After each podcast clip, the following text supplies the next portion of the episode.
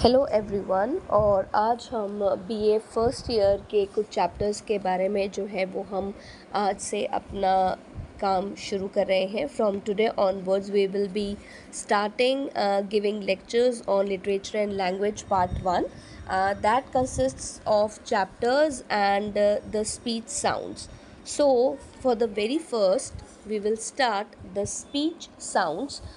What do you mean by english speech sounds? What are vowels and what are consonants?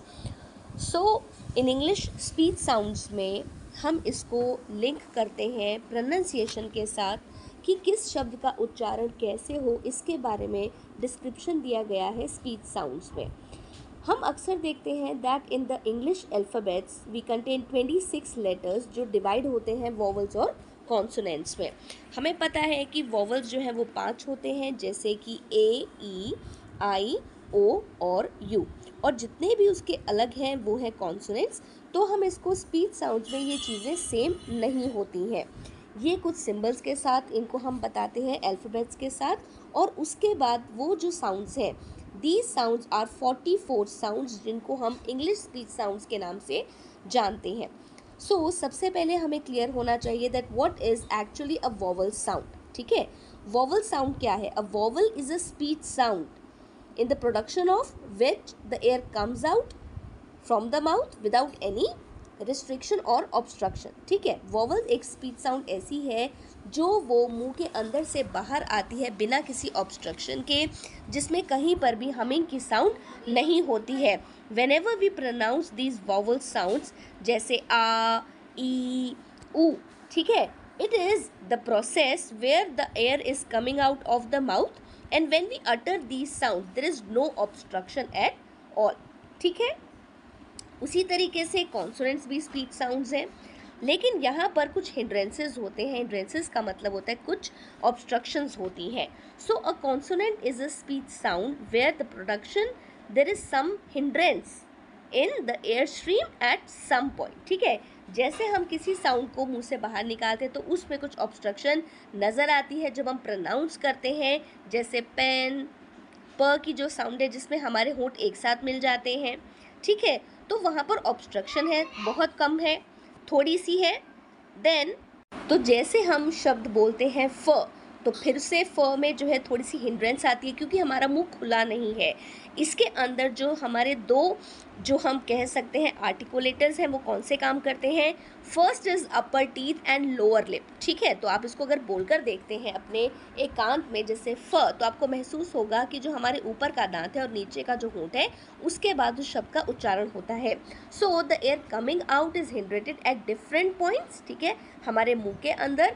तो ये इन सब में हम देखते हैं कि कौन सी ऐसी आवाज़ है जो बिना ऑब्स्ट्रक्शन के आती है और कौन से ऐसे शब्द हैं, कौन सा ऐसा अक्षर है जो बिना ऑब्स्ट्रक्शन के जो है वो बाहर आता है। सो प्योर वॉवल्स को और प्योर वॉवल्स में हमारे पास साउंड्स होती है जो एक साउंड से मिलती है और डिप्थॉन्ग्स जो है वो दो साउंड से मिलकर बनती है। जब हम प्रोनाउंस करते हैं वर्ड अगर हम इसको डिफिनेशन के तौर पर पढ़ें तो हम कह सकते हैं that a pure vowel is a vowel which only has one sound to be made okay और दूसरी तरफ़ एक डिप्थोंग ऐसी साउंड होती है वॉवल साउंड जिसमें दो साउंड्स मिलाकर हमारी आवाज़ आती है। Whenever we pronounce the sound जैसे आ ऊ ई तो उसमें हम एक ही साउंड सुनेंगे।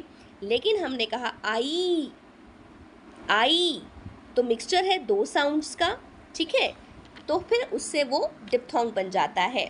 आई डिप्थोंग डी मतलब डबल और थोंग मीन्स साउंड तो हम डिप्थोंग को कहते हैं डबल साउंड्स तो हमारे पास जितने भी हमारे आज के जिस लेक्चर में we will go for the sounds that is pure vowel and diphthong sounds pure vowels में जो साउंड्स आती हैं, आपको इसमें सबसे important you have to focus that you have to listen to the sounds there is no use of spellings spellings का इस्तेमाल नहीं होता but we listen to the sounds while speaking जब हम बोलते हैं, जैसे दीज फ़ीड ई की मात्रा सिल्क फिल छोटी की मात्रा बेड छोटा ए सेड फेल ए बैंड मैन फ़ैन बड़ा आई ऐनक अ बस